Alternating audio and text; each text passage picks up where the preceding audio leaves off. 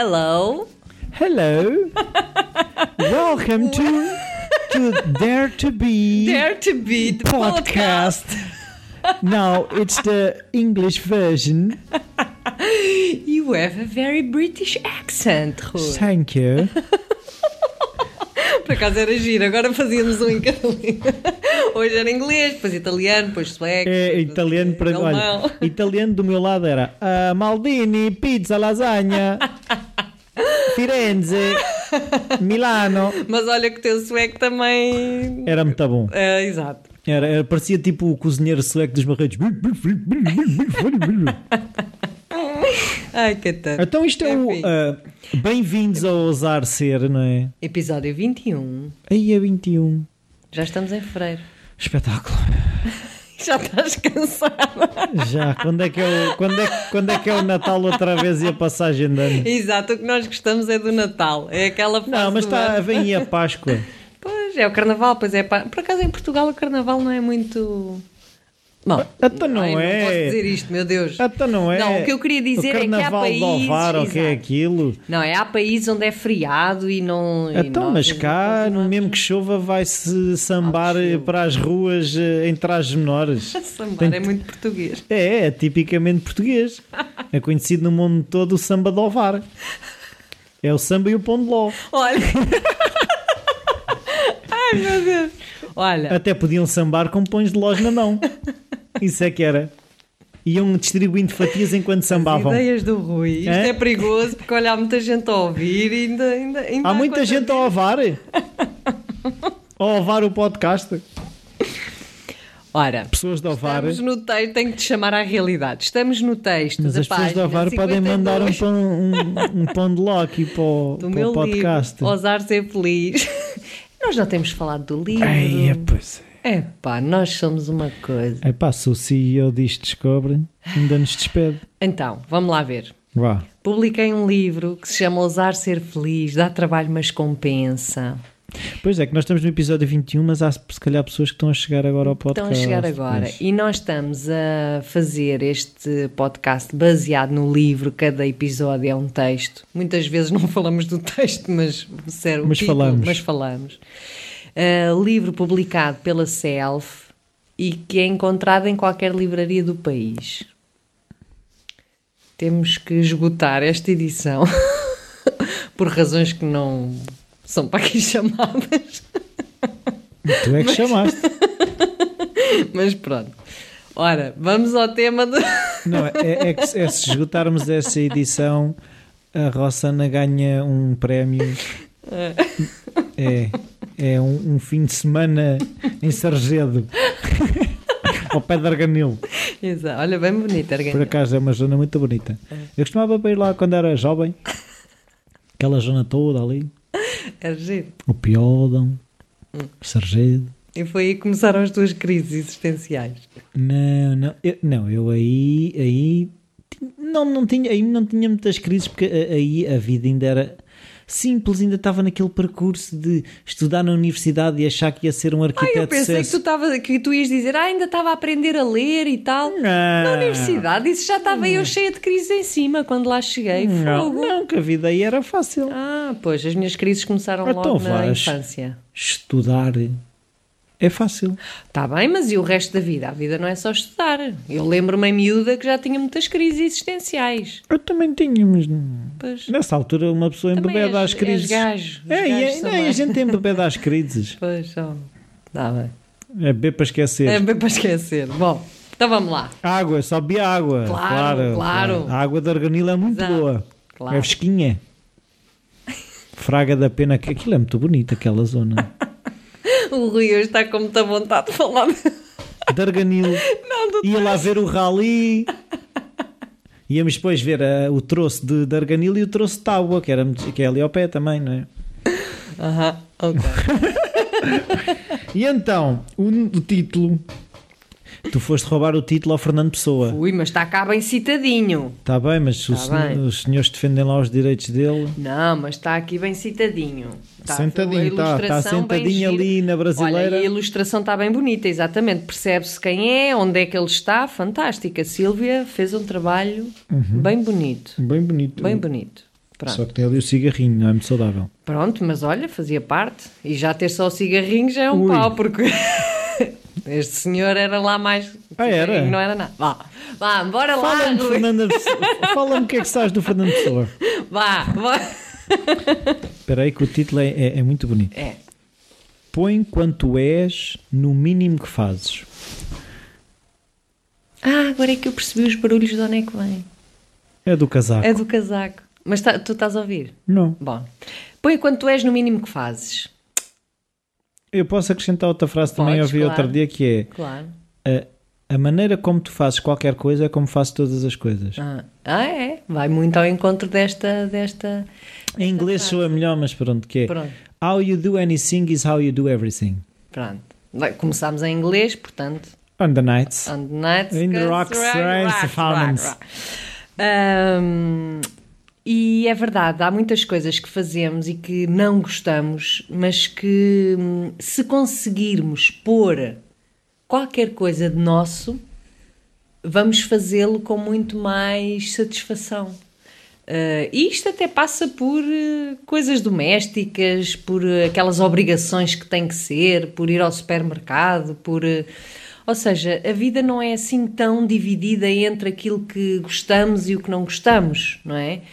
Uh, e uma coisa muito interessante que falávamos antes era quanto mais espaço nós conseguimos dar àquilo que nós gostamos, então as coisas que não gostamos tanto acabam por se diluir, não ter assim tanta, também tanto peso negativo, não é?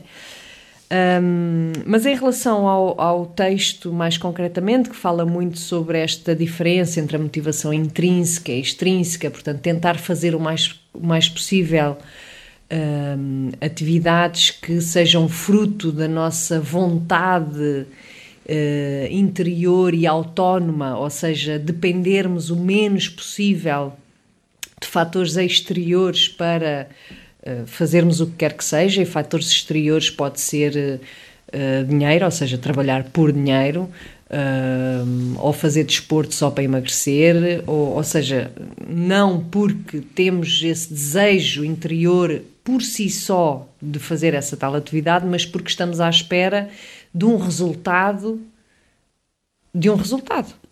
Basicamente é isso. E portanto, quanto mais nós dependermos desse resultado, menos autonomia vamos ter. E quanto menos autonomia temos, no sentido que dependemos desse resultado para ter satisfação na tal atividade, portanto, quanto menos autonomia vamos ter, hum, mais nos vamos sentir mal. Sim. E quanto pior nos sentirmos, mais vamos fazer sentir os outros mal. Portanto, isto depois vai se refletir, obviamente, também nas nossas relações, não é? Portanto, quanto mais uma pessoa, no fundo, faz aquilo de que gosta, também mais espaço dá aos outros para fazerem aquilo que eles gostam. E, e, e a nossa sociedade é curiosamente muito. Falávamos no outro episódio destas diferenças culturais, e eu tenho a sensação que a nossa sociedade, ou a nossa cultura, talvez os latinos, seja muito focada na crítica. É impressionante a facilidade com que criticamos e julgamos os outros. E quanto mais o fazemos, é reflexo um, de que de que o fazemos connosco próprio, ou que não aceitamos as nossas, a vida que nós estamos a fazer. Portanto, quando nós estamos a fazer uma vida uh, satisfatória, feliz, é que nem nos passa pela cabeça estar a olhar para a relva do vizinho. É daquelas Mas o coisas vizinho vai que estar a olhar para a tua. não interessa, mas isso não te vai, não te vai afetar, Não. percebes? Não, mas tens é que estar bem com a tua relva, se assim se pode Ah, dizer. claro, não, é isso que eu estou a dizer. Portanto, se tu estiveres bem com a tua relva, não só não vais olhar para a relva do vizinho, como se o vizinho olhar para a tua, vais achar a tua que está bem, portanto também não vais ficar incomodado com isso. Percebes? E, e, e, de facto uh, tenho-me dado verdadeiramente conta na prática de que isto é mesmo assim. Quanto mais nós cuidamos do nosso jardim e quanto mais fazemos coisas que gostamos e não em função de, seja de outra pessoa, Aprovação ou, ou, ou às vezes, muitas vezes, é para rejeição. evitarmos um castigo, não é? Se assim para se pode dizer. a rejeição, ou quantas vezes. É uma das coisas piores que o ser humano pode sentir e que de facto faz de tudo para evitar é a rejeição. Portanto, o nós querermos que os outros gostem de nós é precisamente para evitar a rejeição, que é uma das coisas, é uma das piores sensações que nós podemos ter, não é? O tal não, não sentir que pertencemos àquelas pessoas, àquele grupo. E portanto, que importamos, não é? E que, claro, claro, e portanto vendemos a nossa alma se for preciso para não sentirmos essas coisas. A questão é que uh, acabamos por nos boicotar a nós próprios, porque estamos-nos a vender, de certa forma, para evitarmos sentir a tal rejeição. Mas estamos a vender, uh, se assim se pode dizer, uma, Sim, claro. uma versão com defeitos. É uma versão condicionada, é uma versão que não é verdadeira, não é autêntica. Não é nossa. Não é nossa. Percebes? Quer dizer, se tu queres ter uma relva vermelha, imagina. Uau! Pá. Ou o cabelo azul. Ou o cabelo azul, o que for. Quer dizer, não. E por que não? Qual é o problema? Uhum. Mas as pessoas nem se questionam. As pessoas começam a. Não! Então, mas tu vais ter uma relva azul ou cabelo azul. Está bem, mas outra ah. também havia uma coisa que é: uh, nós passamos tanto tempo a pensar naquilo que os outros pensam de nós, uh, quando a maior parte dos outros fazem aquilo que nós fazemos, que é estão a pensar neles próprios, não estão a pensar em nós. Hum. Muitas vezes também achamos que é um bocado ah, o que é que os outros vão dizer? Os outros têm lá os problemas dele para resolver. Claro. Nós, não, nós não fazemos assim. Nós, uh, as, muitas vezes, achamos uh, acabamos por nos achar muito importantes para os outros estarem a, a, pensar em nós, quando os outros têm de facto os problemas deles e aquilo que nós fazemos ou deixamos de fazer muitas vezes também não é assim tão importante para eles, mas lá está, acaba por nos condicionar uma coisa. Isso é verdade, isso é verdade porque é tudo fruto também da nossa cabeça. Mas a nossa cabeça, hum, ou seja, isso não nasceu por acaso. Também esta nossa tendência e, e sempre receio do que os outros Mas pensam. Mas essa tendência latina é aquela do, do judaico-cristão da culpa, não é? Claro, mas porque nascemos efetivamente numa, numa sociedade e num ambiente em que o julgamento e a crítica foram ou têm sido mais ou menos constantes. E, e, isto não é por mal, quer dizer, eu quando digo isto não é por mal, é mesmo por hábito, é, não é por maldade. Não é defeito, é feitio. Não é defeito, é feitio. Por exemplo, eu conheço uma pessoa que às tantas começou a, a usar dois relógios porque está, pá, é uma situação engraçada, porque adorava o relógio anterior que deixou de funcionar e não se lembrou que podia ser a pilha. Então o que é que fez? Comprou um relógio praticamente igual, mas de uma versão mais atualizada, porque o anterior já tinha 10 anos. Uhum. Tipo telemóveis, compras um iPhone, mas um é um e o outro é o 5 ou o 6, não interessa. E então, quando ele se lembrou, ah pá, se calhar é só a pilha, e foi trocar a pilha, mas entretanto já tinha o novo, uh, o anterior também funcionava, então não conseguiu desfazer-se do anterior e passou a usar um relógio em cada pulso.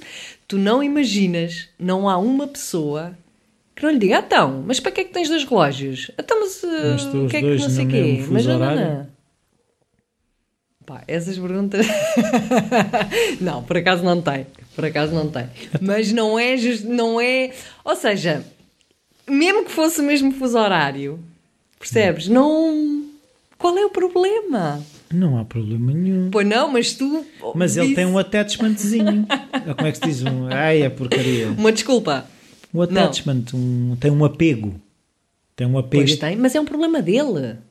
Não estou a dizer o contrário. Percebes? Ou seja, quem é que somos nós? Porque uma coisa é até fazer um comentário, ok? Ah, pá, que giro, tens dois relógios, ou sei lá, porque passamos a vida também mas a fazer comentários. Okay. De, pronto. Mas outra coisa, porque eu assisti a várias pessoas a dizerem pá, que estupidez. Mas aí Percebes? é a pessoa que gostava de usar, se calhar, em vez de dois relógios, o cabelo azul. E cada... isso é outra coisa que eu também já me disse. Cada vez que tu tentas levar uma vida que as outras pessoas gostavam de ter, mas não têm a coragem para o fazer, claro, automaticamente tentam-te claro. moldar. Mas o que é que é a crítica? Quem és tu? Quem és tu para ter a coragem de ser claro, diferente? Claro, mas era isso que estávamos a dizer. Ou seja, a crítica, quando nós criticamos os outros, é porque não conseguimos aceitar em nós essa ou esse problema, ou essa dificuldade, ou essa ousadia. Estás a perceber? Porque, quer dizer, quando Eu nós... gostava de usar dois relógios. Ah, ou de fazer outra coisa qualquer que seja, de usar, usar meias de cores diferentes ou sapatos, o que for. Estás a perceber?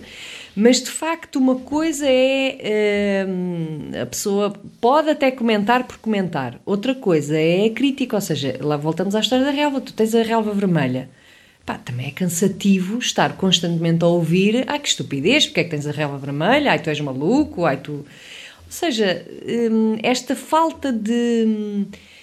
Não é de liberdade, mas às tantas a pessoa parece que não se sente livre de se expressar, de, de assumir a sua diferença, de, de querer uh, pôr uma relva mais colorida, não é? Uhum. Porque a crítica está muito, uh, muito presente.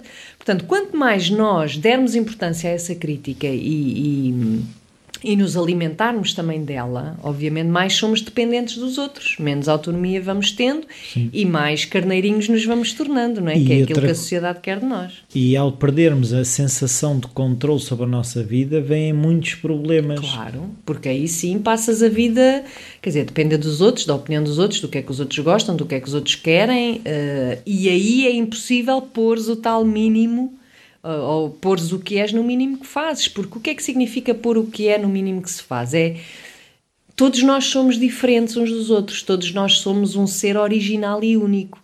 Uh, a forma de eu lavar a louça é, tem qualquer coisa de meu. A forma de eu arrumar a louça é uma forma minha e que tu farás de uma forma parecida ou totalmente diferente. A partir do momento que tu queres que eu arrume a louça exatamente como tu, tu estás a roubar aquela parte que é única em mim. E isto é muito doloroso. Por isso é que as pessoas também se. Por exemplo, em casais, há muito essa tendência, não é? Porque é que não faz assim? Porque é que não sei o quê? E agora vais sujar isto? Ah, deixaste a tampa da sanita para baixo ou para ou cima. Ou seja, estar a, a, a, a cortar uh, também esta parte única da outra pessoa. Um, é, é, é de facto querer que nos tornemos todos iguais. Tá bem, mas já viste que é assim: as pessoas que não aceitam os outros são aquelas que normalmente não se aceitam elas próprias. Exatamente, claro. Porque se eu. É, isto é recíproco, ou seja, se tu me deixas, se não me chateias a cabeça, se não me azucrinas e me deixas arrumar a louça como eu gosto, eu não te vou chatear por arrumares a louça como tu gostas. Claro. É uma coisa recíproca. Agora, obviamente isto depois é um bocado quem é que nasce primeiro, não é? Se é o ovo, se é a galinha. Alguém tem que começar e alimentar, porque não é fácil mudar estes hábitos.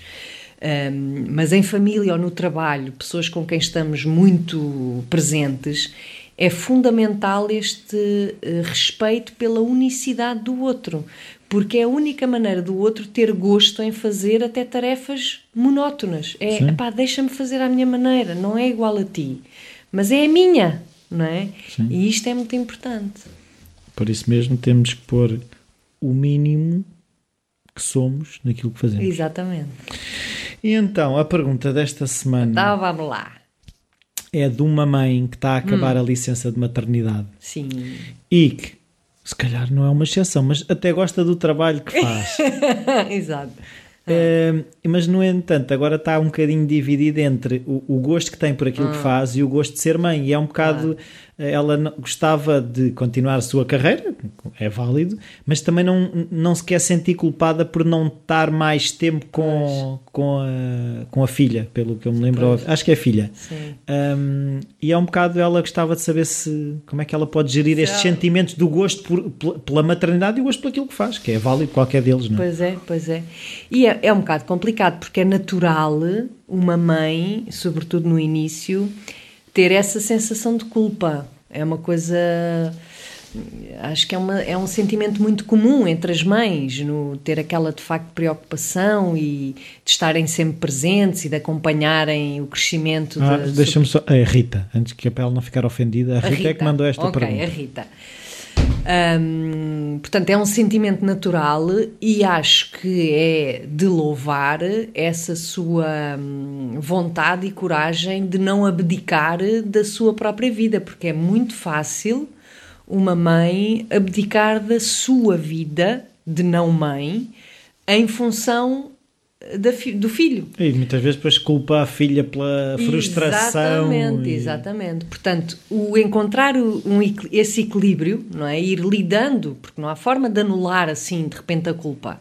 É lidar com ela tendo essa consciência de que o trabalho, que ainda por cima, do qual ainda por cima ela gosta, também enriquece como pessoa. E é muito bonito verificar que quando a pessoa, lá está, também voltamos ao texto, quando a pessoa se dedica a ela própria, fazendo aqui, neste caso, dedicando-se ao, ao, seu trabalho, mas também pode ser uh, ir ao ginásio, ou estar com as amigas, ou seja, uh, se dedica a, a, uma parte em que a filha ou o filho não está incluído, uh, depois, quando está na presença do filho, também tem uma capacidade muito maior de lhe dar atenção, de ter paciência.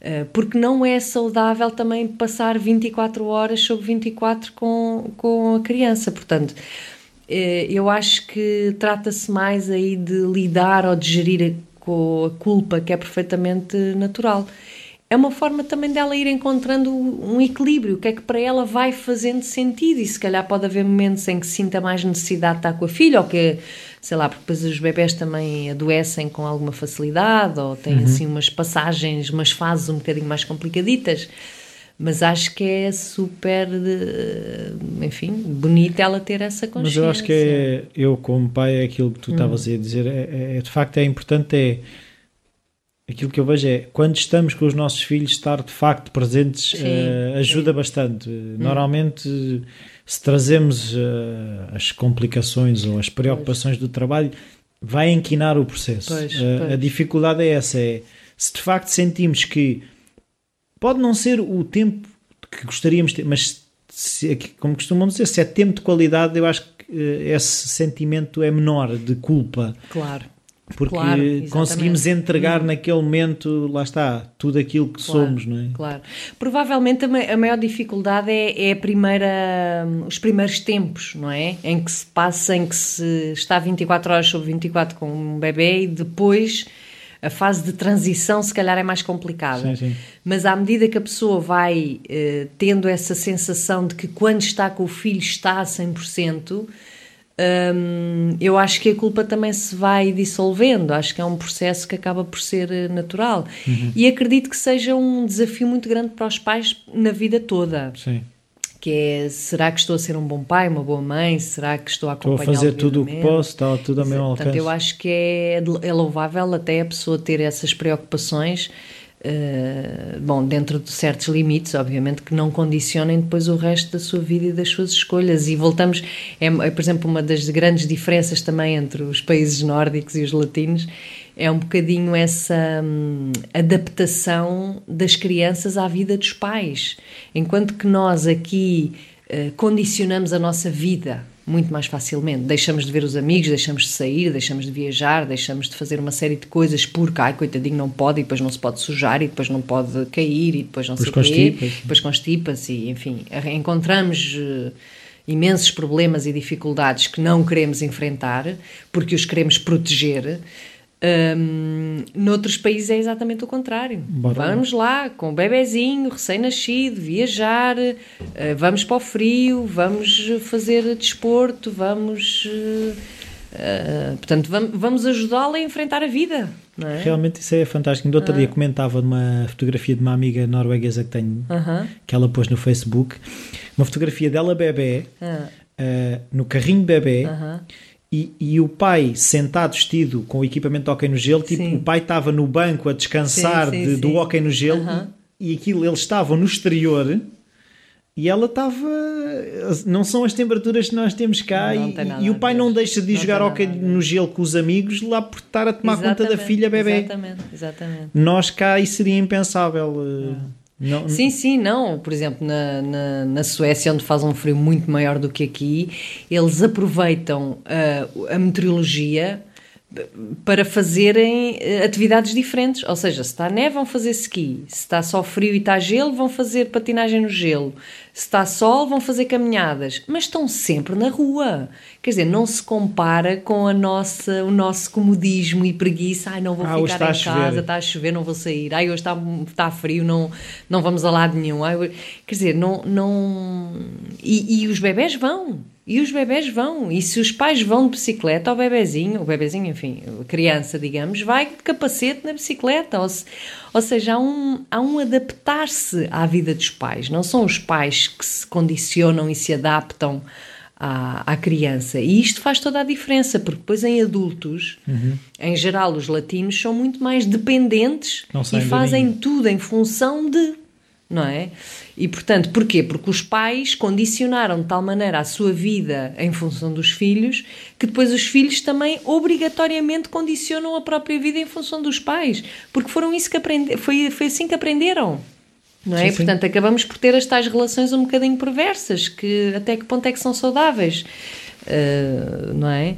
Um, e portanto, pode ser que a nossa geração já seja um bocadinho diferente, não é? E o facto de, desse, dessa nossa ouvinte ter essa, essa preocupação, sim, eu obviamente quero acompanhar o crescimento da minha filha, mas também gosto do trabalho que faço e não quero abdicar dele vai fazer com que seguramente a filha, um dia mais tarde, também se sinta mais livre para, para escolher o seu caminho, porque uhum. nós aprendemos com aquilo que os pais fazem, não o com exemplo, aquilo que os pais sim. dizem. Portanto, se nós vemos os nossos pais condicionados por nossa causa, nós também vamos passar o resto da nossa vida condicionados por causa deles. Pronto. Está dito. Acho que sim, espetacular. Mais alguma coisa? Dirás tu depois. Está bem. Beijinhos. Até para a semana. Até para Tchau. A semana. Uh, esperem um bocadinho. Uh, ei! Sim, ah, pera, pera, pera. É que a Rossana pediu-me para passar uma mensagem de, de um novo projeto que ela vai ter, que é A Vida Comigo. É um conjunto de, de 12 módulos. Começa já na próxima segunda-feira, dia 9 de fevereiro. Uh, os módulos são independentes, porque quem não puder ir a todos pode ir só a alguns. E hum, é só isso. Mais informações vão ao blog da Rossana, em workshops e formações, blog.rossana-apoloni.pt ou enviem um e-mail para podcast.rossana-apoloni.pt. Era só isso que faltava. Agora é que é até para a semana.